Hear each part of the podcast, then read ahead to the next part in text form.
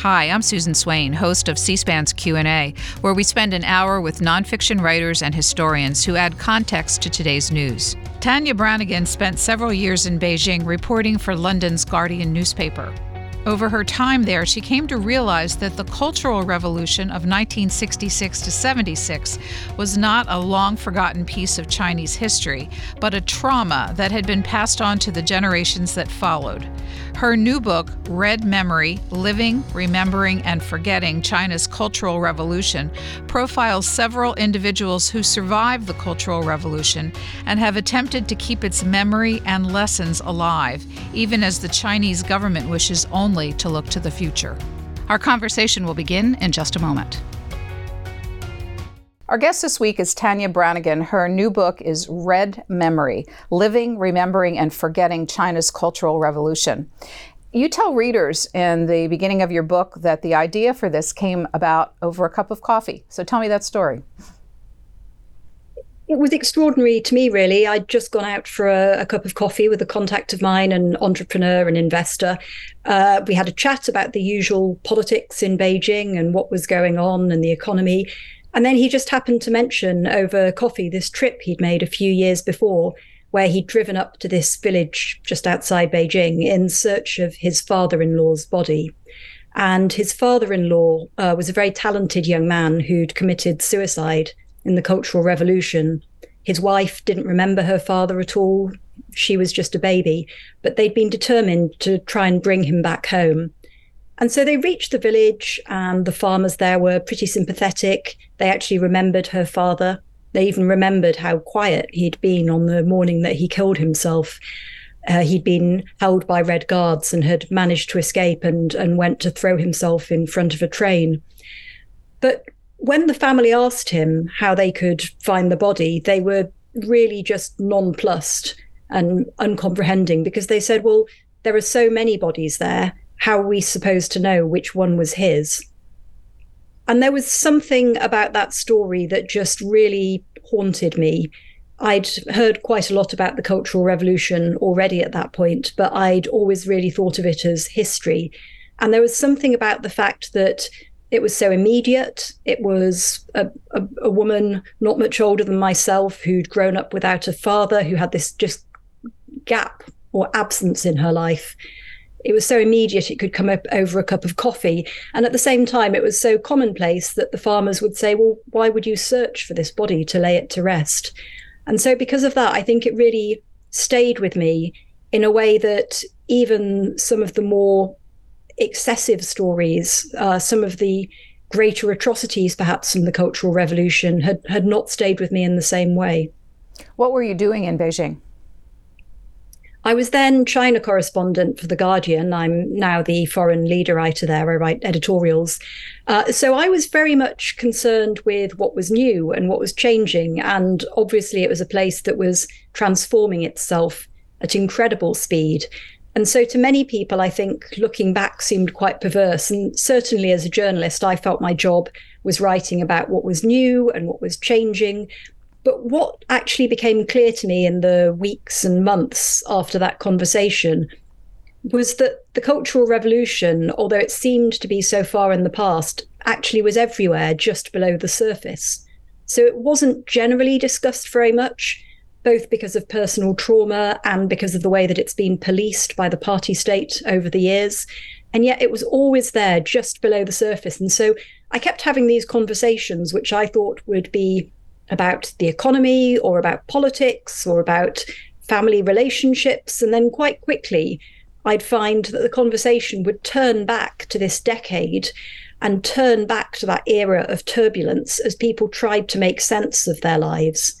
So it might be a tycoon explaining why they had the drive to help them make their fortune.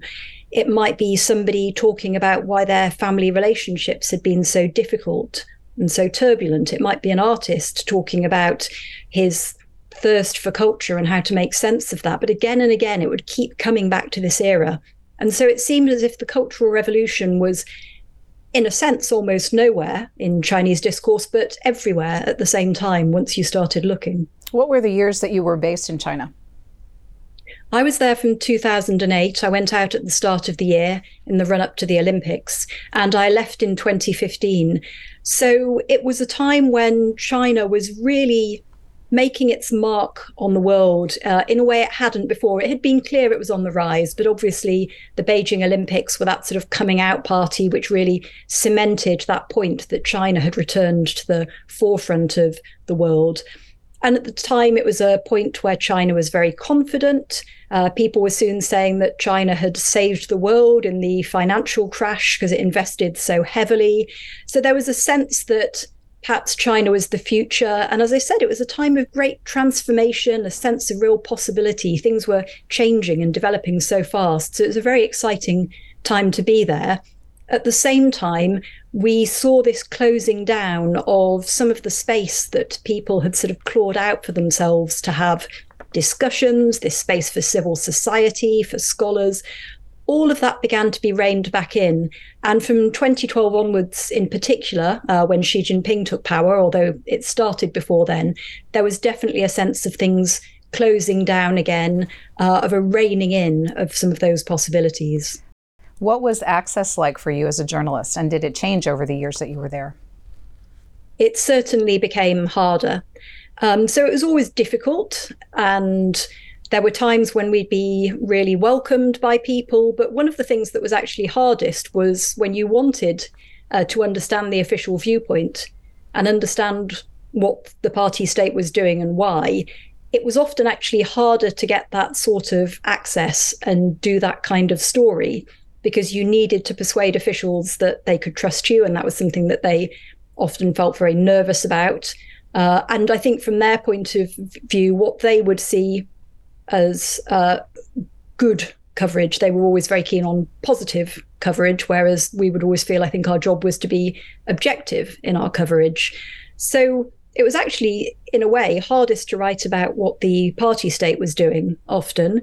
It was often easier to write about the things that the people were doing. And as I said, it was a country in such incredible flux.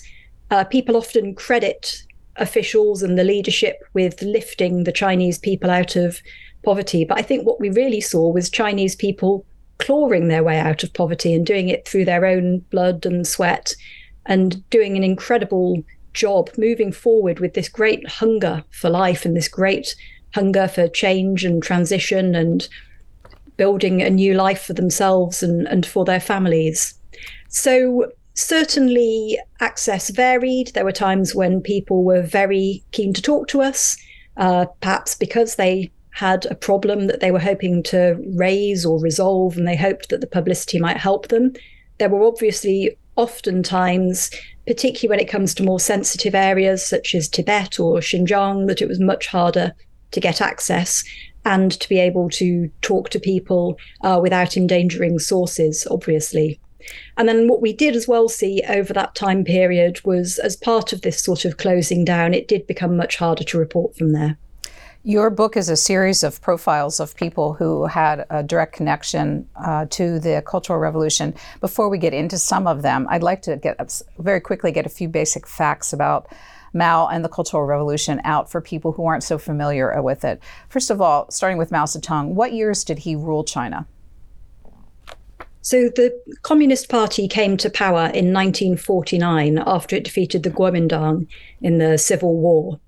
And Mao was in charge right up to his death in 1976. This is saw, this is probably a big question is how was he able to hold on to power for such a long time? He was very politically astute.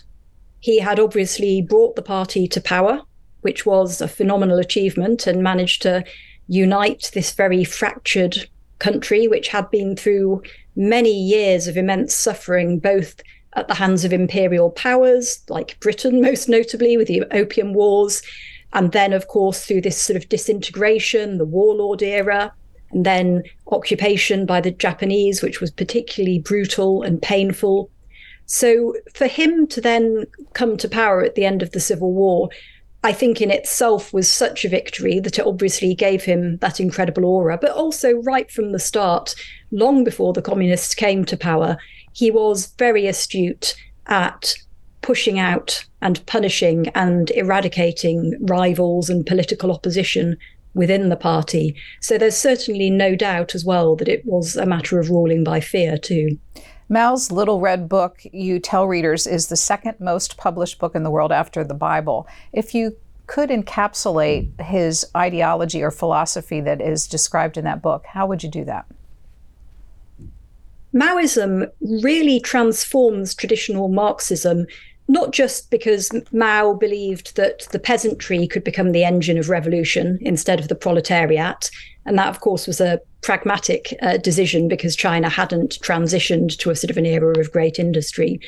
But more profoundly, he really believed that instead of waiting for the economic conditions to be ripe, that people could strike out, that if they believed enough if they pushed enough, if they were struggled enough, if they were pure enough, that they could create this perfect communist society. You didn't have to wait for the right conditions. That thought, in some sense, was really enough to transform society. And this is an ideology that really reaches its zenith in the Cultural Revolution, but it's certainly evident before that as well. Well, his first major policy was the Great Leap Forward, and you report that as many as 45 million people died from famine as a result of this policy. What was its intention? It was an act of extraordinary hubris, really. So Mao sought to collectivize agriculture pushing farmers into these large communes and also to transform industry. He wanted to leapfrog the UK in terms of industrial production. But really, of course, he was also concerned with overtaking the Soviet Union. He wanted China to be the standard bearer for international communism.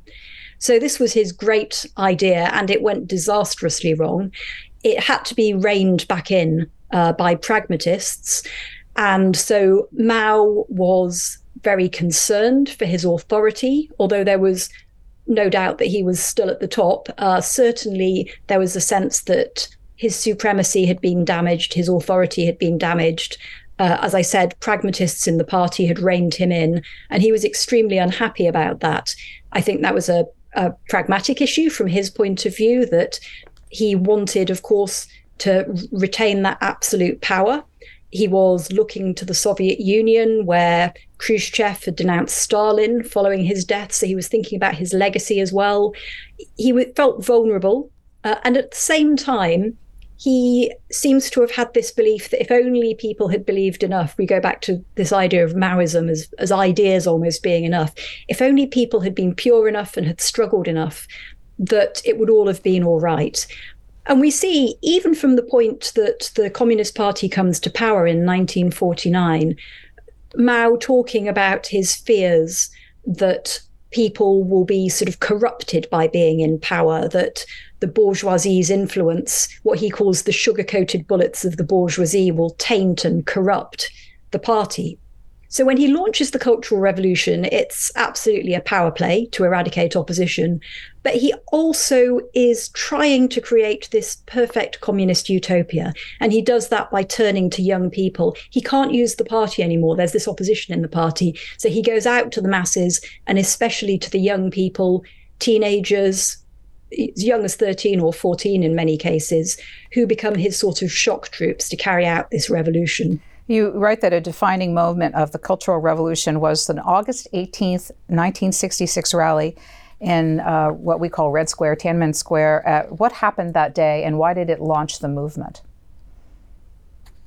It was the moment that really showed what Mao wanted. So there had certainly been opening shots already. Going back some months, Mao had begun to move against people in the party uh, that he wanted out of the way, and people who were un- people who were in the circles around more powerful figures he was hoping to take down. He'd also issued a notification that had told people within the top ranks of the party look, I believe that we've been corrupted. We've got revisionists within the ranks. We have to root them out. And this is a problem that goes right through our society, right through culture. This has got to be this fundamental change. But that rally was the first time that the message had really been taken out to the public in that way. And the Red Guard groups, which had begun to spring up rather tentatively, were given the mark of Mao's approval.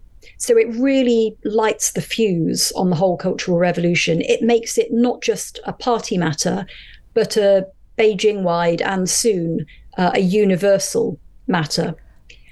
At that event, there were hundreds of thousands of Red Guards crammed into Tiananmen Square. They were waiting for him. Mao doesn't actually speak. It's one of the things about the way he uses his power. He's often very good at using that sort of silence and that ambiguity. But they're told by Lin Biao, who's one of the key figures of the Cultural Revolution, that they need to go out and smash the four olds. They need to go out and smash up the old ways, the old customs, the old ways of doing things. And at the same time, a young red guard from one of the elite schools climbs up to the rostrum and she's allowed on and allowed to give Mao a red guard armband. And his acceptance really signals that the red guards are now at the top of the world, uh, in, in the words of one of my interviewees, that they're in charge, that they can, can and should go out in this very radical, brutal, transformative action. Uh, are there any estimates as to how many young people ultimately joined the Red Guard? It's very hard to say, but certainly many millions were involved and drawn in. It was a very complex pr- process. It started really at the top of the party with the children of the elites being involved. It soon became much more widespread. We then saw fracturing of Red Guard groups, that factions would turn upon each other. And then after a few years, even Mao would decide he'd really have had, had enough of this chaos uh, and that the Red Guards had served their purpose, of course, which was reining in opposition to him. Uh, and at that stage, he got the PLA, the People's Liberation Army, to rein them back in and 17 million young people were sent off to the countryside over the following years to get them out of the cities. I think uh, before we get too farther into the story, it's important to tell the audience that the current leader of China, Xi Jinping, his family and he himself were caught up in the Cultural Revolution. What's his story? I think it really exemplifies the way that the Cultural Revolution touched everybody, from the top leaders in Beijing right down to families in very remote areas of the country. It, we saw both of Mao's two heirs apparent die in the Cultural Revolution, and Xi's father had, in fact, been disgraced or had fallen from favor uh, before the Cultural Revolution even started. But the persecution of the family then became much more intense in that era.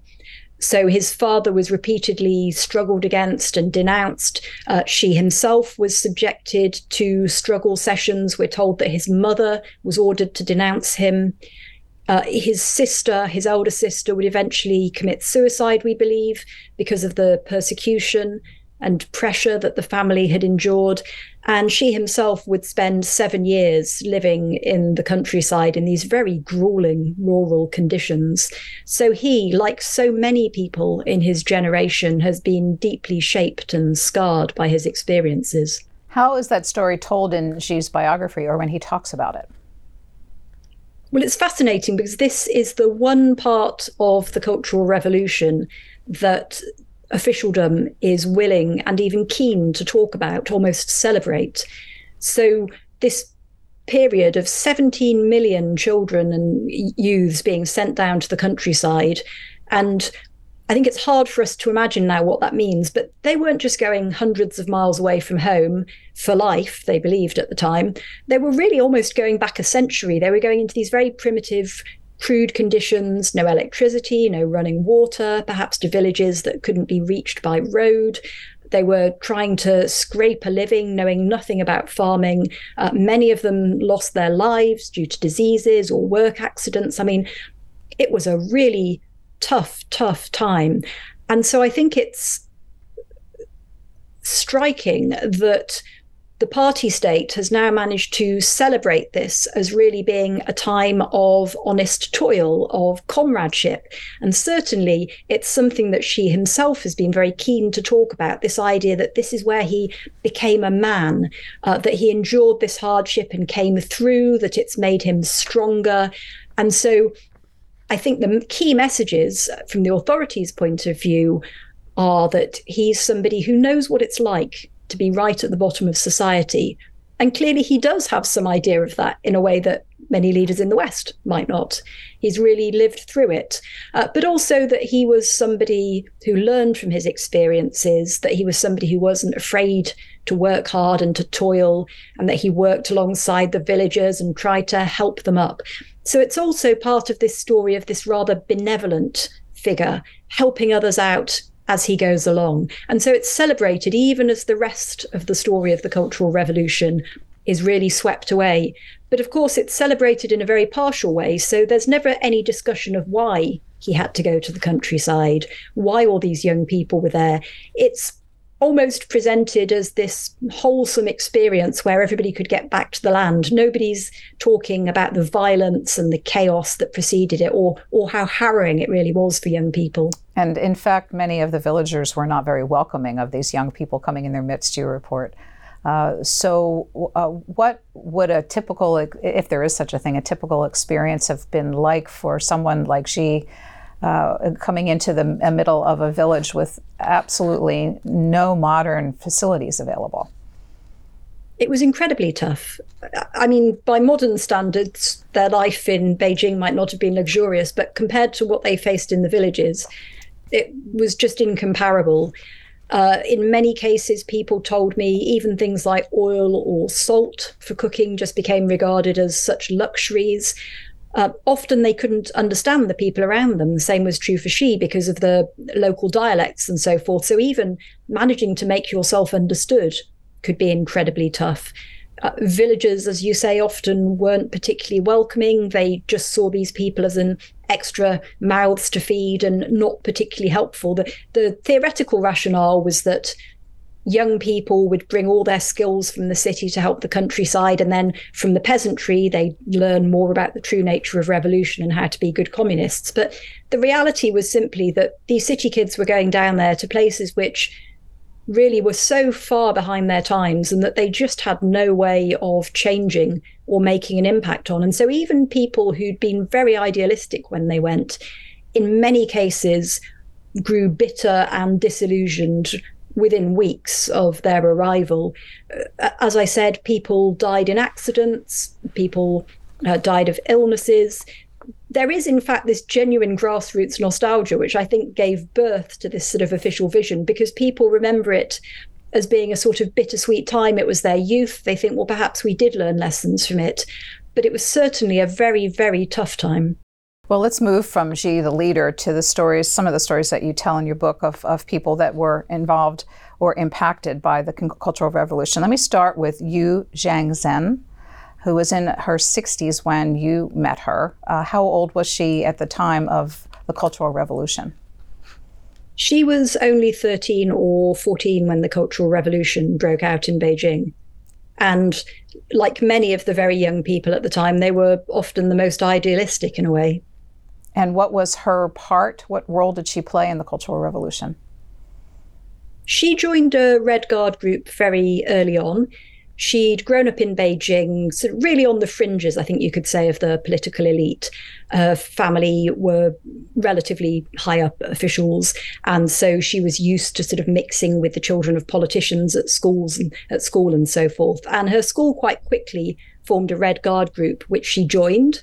She remembers immense excitement, particularly on the day of that rally in Tiananmen Square, that sense that they were really going out to change the world, but also, of course, excitement because these were young kids who were certain, suddenly told that they didn't need to be in school. They were hugely idealistic. They believed they were doing the work of Chairman Mao, this man they'd been brought up to revere and worship. They were seeing teachers in some cases that they'd had difficulties with being torn down, struggled against, criticized, abused and they had this sort of liberation. I mean, at one stage, uh, she was one of the people who went traveling right around the country to spread the word of revolution. Uh, and in her words, it, it, was really a holiday as much as it, it was a mission because they were getting to travel to these beauty spots and see all of China in a way that they'd never imagined possible. But at the same time, she was really wrapped by guilt really from the start about some of the horrors that she was witnessing. So when members of the Red Guard groups, for example, were beating up a bourgeois family in front of her, she declined to take part. What was very striking about that is that when she spoke about it, she didn't say, Well, I knew it was wrong. Uh, she said, You know, I, I felt it was wrong and I didn't want to do it, and it wasn't the way that I'd been brought up, and so I refused. But at the same time, she said she really had questions in her mind about whether she simply wasn't brave enough. Was she not a true believer enough? So it was a very, very conflicted experience right from the very beginning. And in many ways, a very traumatizing experience. She spoke to me, for example, about seeing the corpses of people who'd been beaten to death by Red Guards. It, was a horrifying time for many young people even at the same time that in some ways it was also exciting or liberating in a way that perhaps we find hard to understand.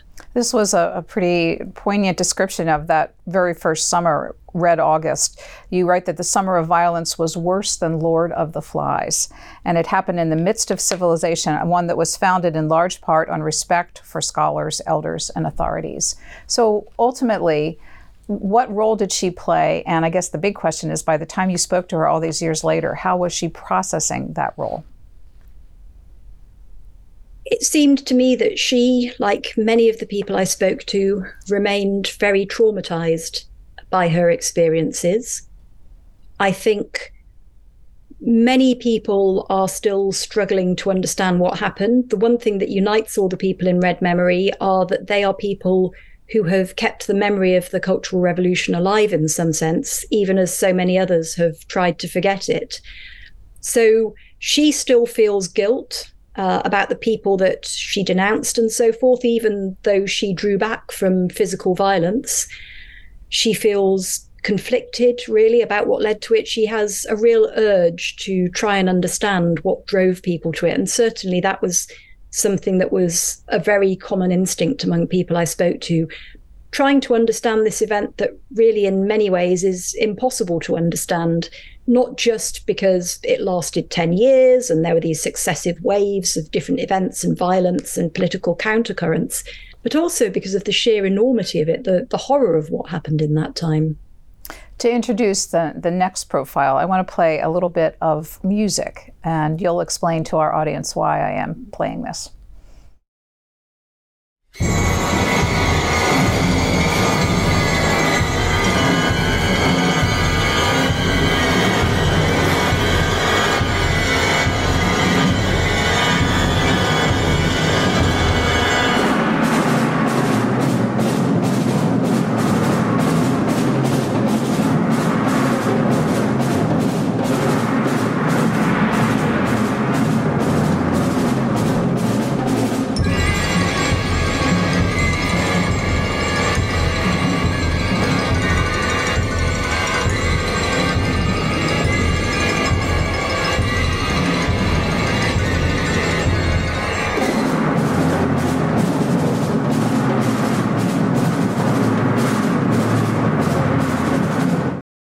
Tania Branigan, that is composer Wang Zilin. Did I say his name correctly?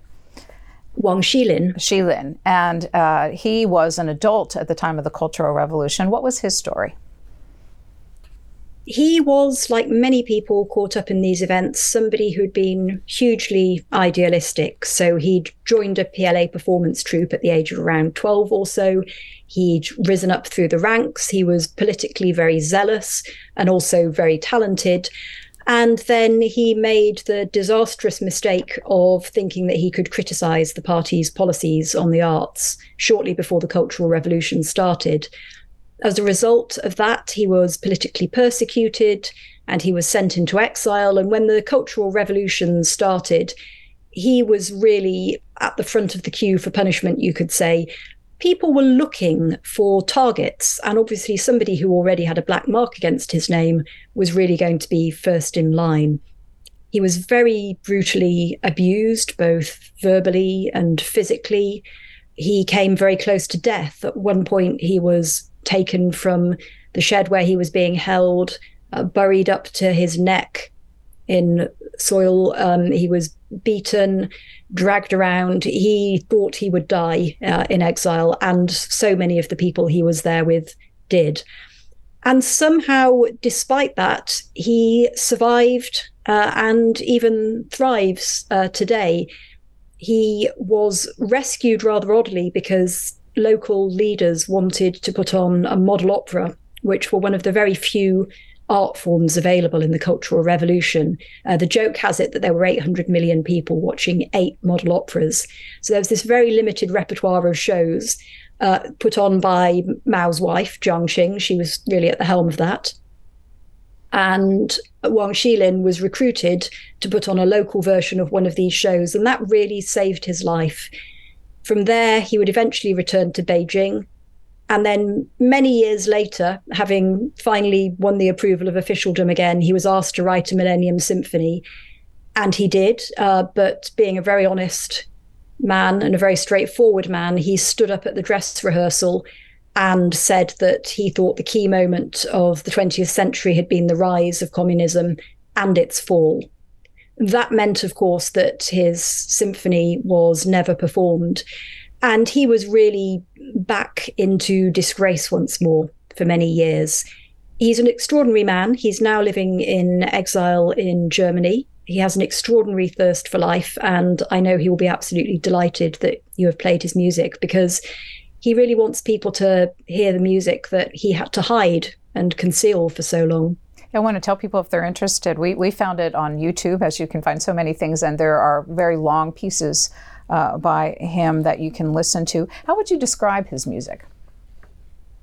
Well, I am not a musicologist, um, but it's certainly very clear that he's taken the influence of some of the great composers like Schoenberg and Penderecki, and then he's fused it actually with the music that he heard while he was living in exile in the countryside. And so he has drawn upon the forces that he encountered in the Cultural Revolution itself to make this music that also embraces the kind of music that was judged dangerous, foreign, um, uncommunist in the Cultural Revolution and that would have put him in grave danger. And with it, he's made this sound that is really his own. So I see his story as really being about this unlikely uh, but remarkable flourishing, not only despite the trauma he'd endured, but it's also really a story of the way that culture and the arts of in China have flourished, not just in spite of this 10 years of sort of blankness where foreign arts and any radical arts at all were completely outlawed, but also in this sense of people drawing upon the time and finding new power and enthusiasm and passion for the art precisely because they were denied culture for so long. We have 25 minutes left to go in our hour with Tania Branigan. Her new book is called Red Memory Living, Remembering, and Forgetting China's Cultural Revolution.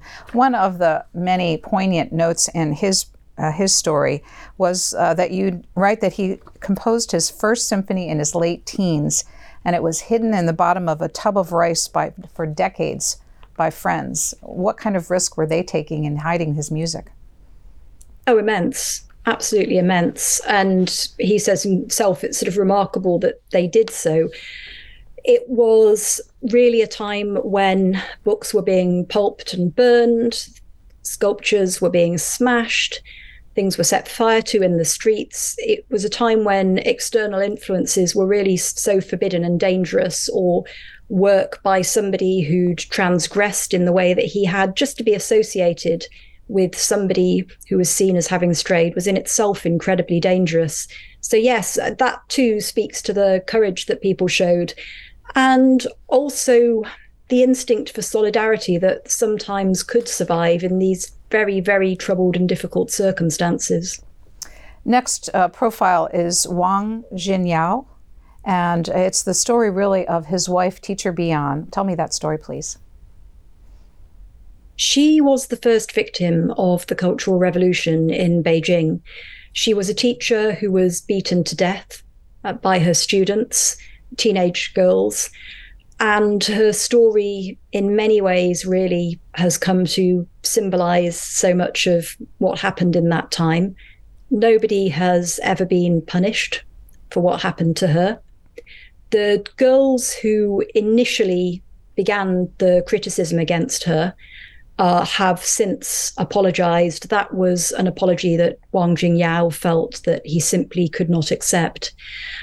But the story really captures, I think, the cruelty of the time. It's not just the fact that her own students turned upon her for these imagined crimes that she clearly hadn't committed, sort of thought crimes essentially.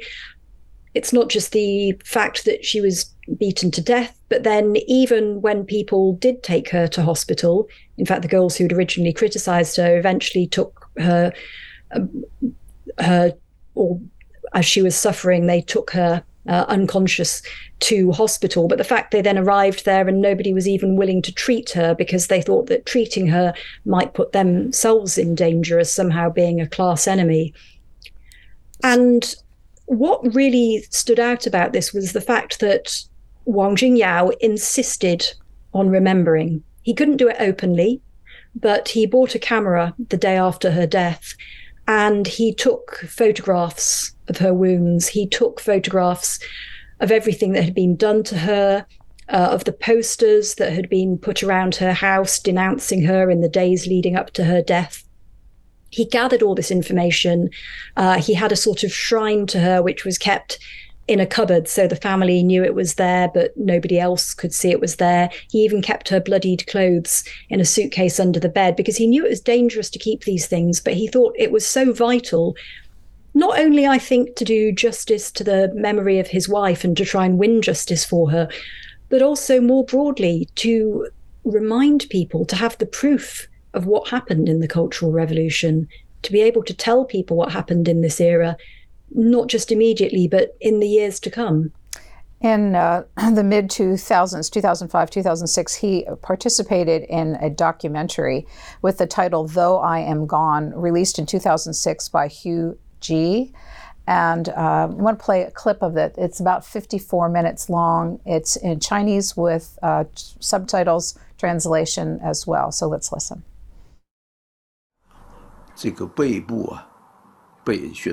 Several days before, she took a shower at home.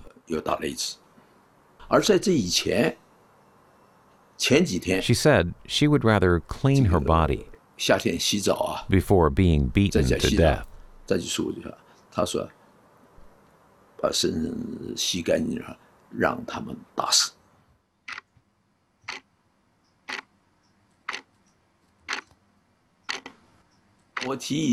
I suggested her leaving Beijing, but she said, I have done nothing wrong. She would rather die than lose her dignity. She knew she was in danger, but she believed she was innocent.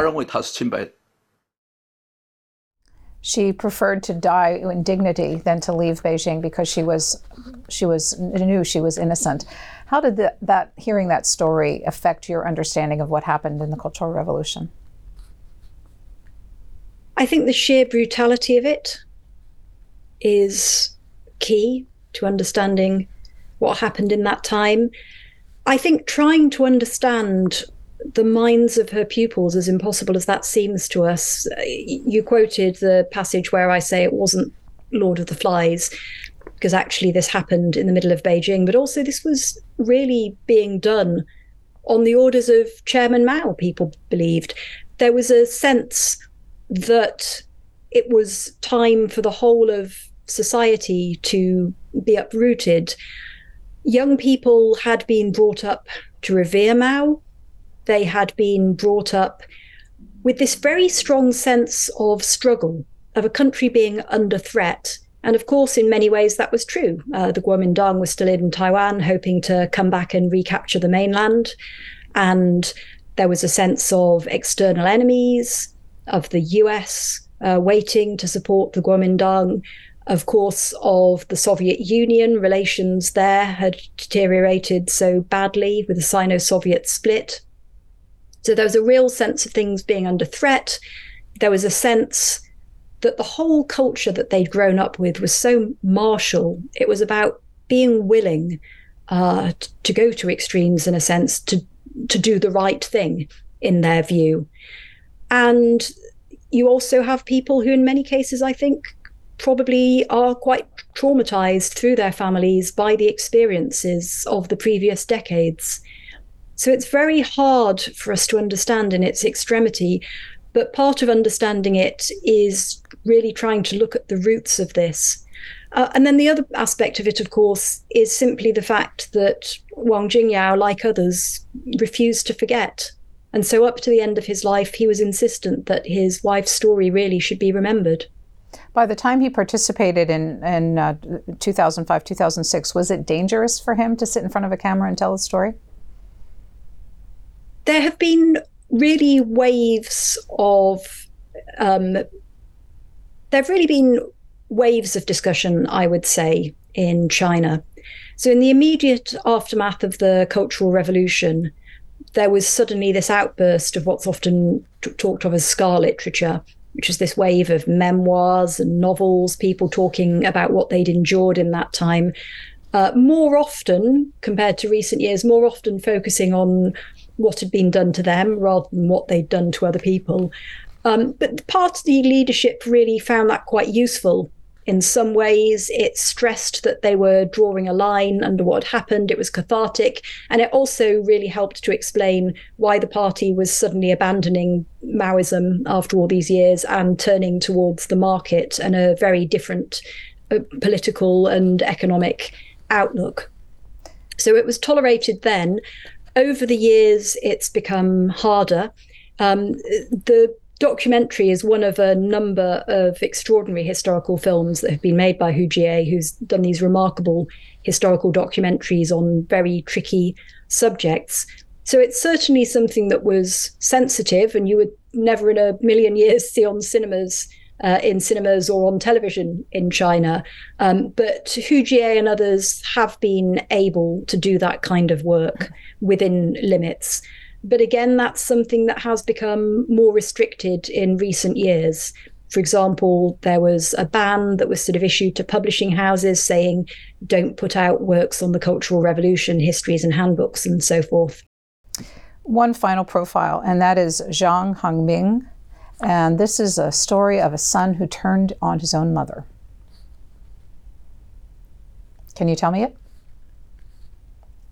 Zhang Hongbing was just 17 when he denounced his mother. His family had been through a very turbulent time in the Cultural Revolution, and his mother had been denounced. His father was initially denounced first. His sister had died after going to one of the mass rallies held by Mao. Uh, she died of meningitis, which had been really an epidemic sparked or certainly spread very rapidly by all the Red Guards traveling around. So there was a sense of quite a fragile family, I think. He nonetheless was still a true believer in the cause. And when his mother, who by that stage I think must have been quite a broken woman, she'd been held for a couple of years uh, for her supposed political crimes again. His, his mother was finally allowed to return home, and she began to speak out against and criticize Chairman Mao. He and his father then went to the authorities to denounce her knowing full well that she would be executed, and so she was shortly afterwards. So he has spent his life living with this knowledge. His mother was rehabilitated in the years after the Cultural Revolution, like many of its victims. Uh, that was really a sort of lobbying effort led by his uncle.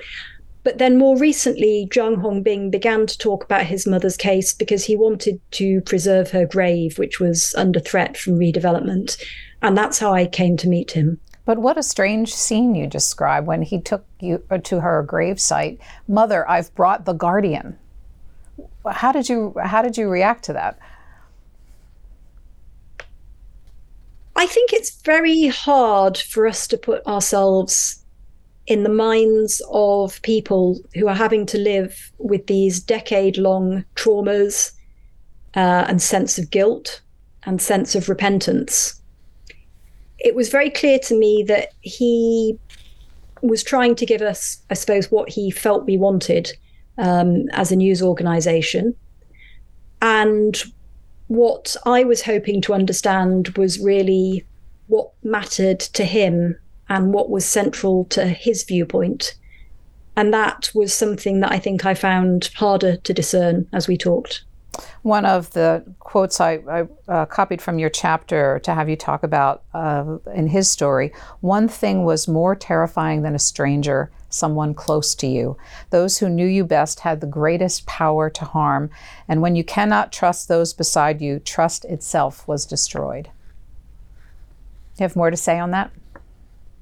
I think it was really devastating to those relationships that people had to the fabric of society in China itself, already ruptured in some ways, as I say, by these many traumas that the society had been through. But then this series of betrayals, often by people so close to you, could be your spouse, could be a friend, could be a workmate. And that sense of perpetual vulnerability that you never knew whether you were safe both because the political winds kept changing and because you simply didn't know who to trust. And I think that has been something very damaging that not only broke these very profound Confucian bonds that still persisted in society between parent and child, for example, but also even these newer communist ideals of fraternity and so forth were suddenly snapped because it was the people who knew you best who had the most material to damage you with, in a sense. And you would also be the person to hand if they came under suspicion and needed to save themselves. It's important to say that many people didn't uh, denounce their relatives or that they did so under extreme duress. It was rare to go to the authorities of your own account.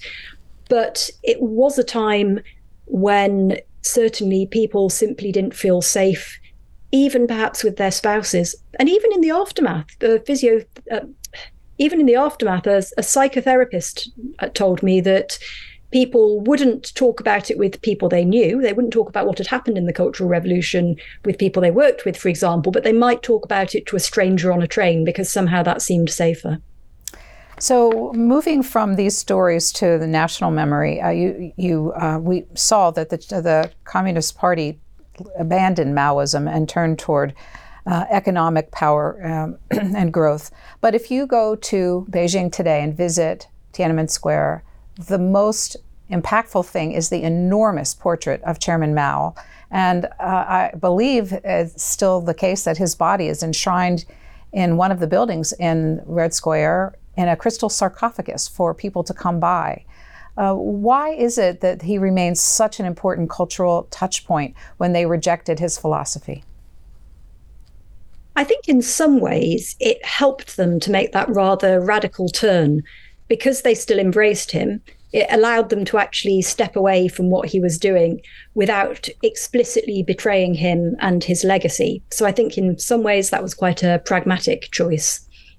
I think at the same time, people have talked about what they call China's Lenin and Stalin problem. So in the Soviet Union, people were able to say, you know, Lenin uh, was wonderful. He got so many things right. It was all going great. And then Stalin came along and he's the one who ruined things. In China, you only have one leader, and that's Mao. So you can't really target uh, the second part of Mao without, but not the first part. You can't really um, shun him without cutting off the very roots of the party and its whole story about how it rose to power. But I also think there's really something more fundamental, which is that once you allow people to judge past leaders, you're implicitly granting them the right to make judgments about leaders per se. And that means that they may well judge you too. So you tried to visit uh, places where the Cultural Revolution story might be told. A private museum, for example, a grave site that held a number of graves of, of young uh, teenagers who were participants and victims of it. Uh, what is the official line, and how open are the uh, Chinese officials in telling the Cultural Revolution story today? So the party said that the Cultural Revolution was a catastrophe. That's the official verdict. And that Mao was really led astray by the Gang of Four. So it was all the fault of these leftist zealots, uh, his wife, Jiang Qing, and others.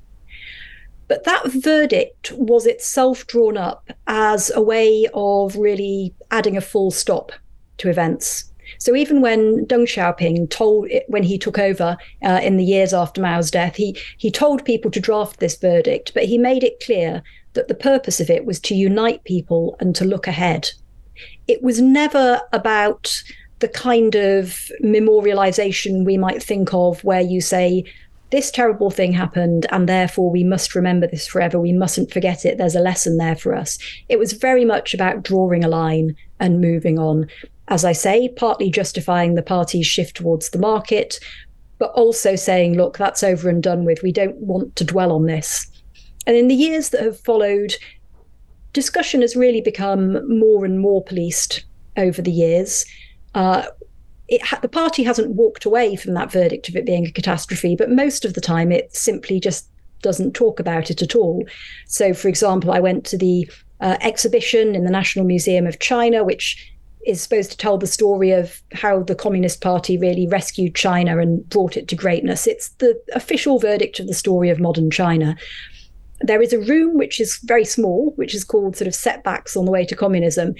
And there was this sort of one very small picture in the corner which showed people celebrating after the fall of the Gang of Four. So it wasn't even remembering the Cultural Revolution as such, it was addressing very briefly and very tangentially what had happened afterwards.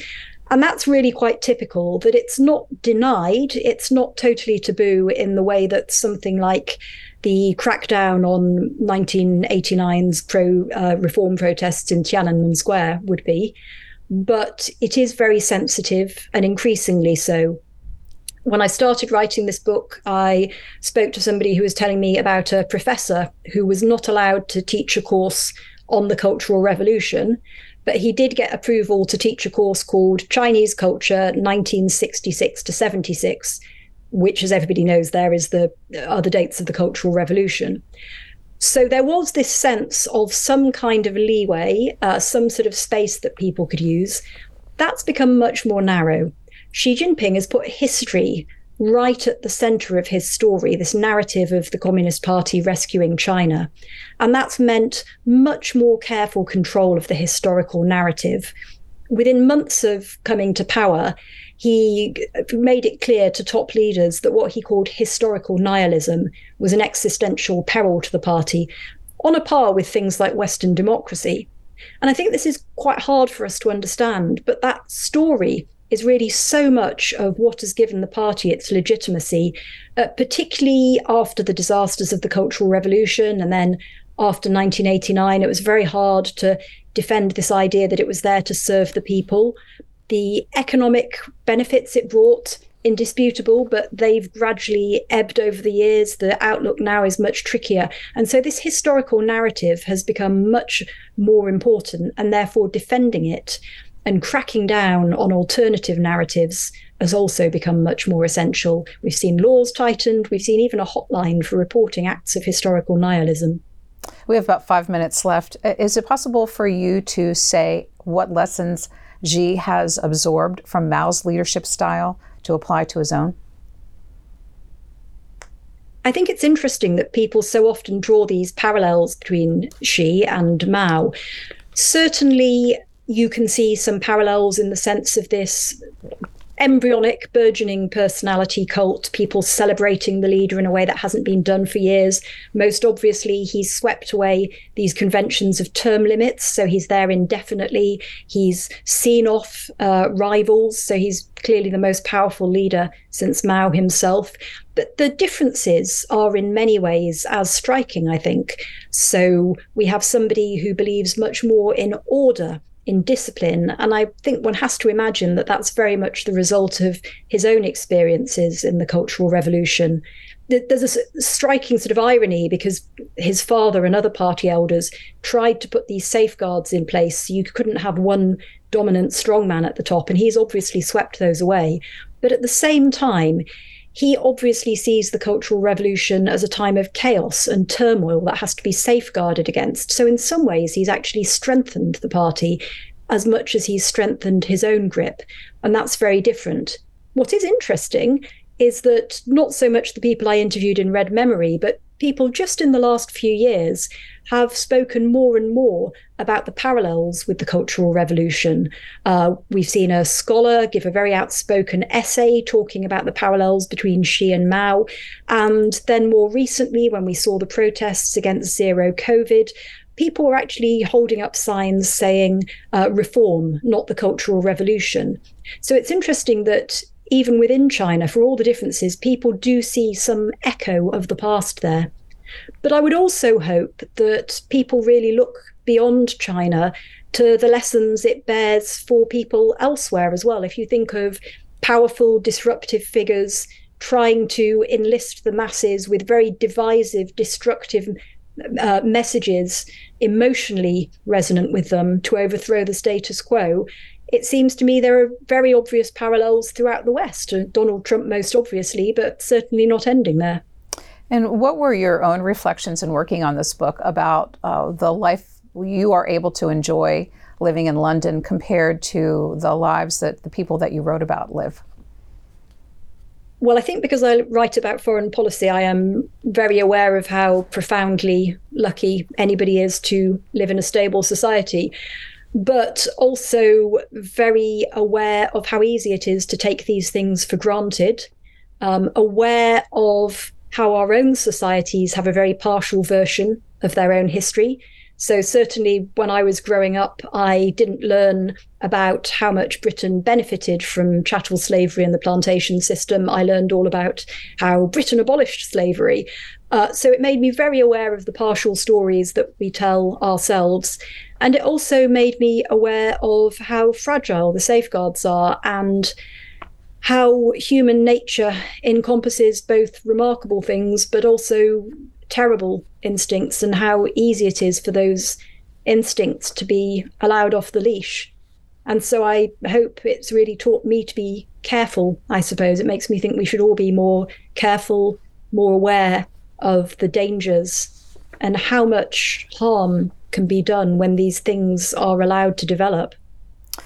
The book is titled Red Memory Living, Remembering, and Forgetting China's Cultural Revolution. Tania Branigan, thank you so much for spending an hour with C SPAN. Thank you so much for your time. Thanks for listening to C-SPAN's Q&A. Remember, if you subscribe to this podcast, you'll never miss an episode. And I'd really like to hear from you about our interviews. You can email me at podcast, that's podcast with an S, at c-span.org. Your feedback is welcome.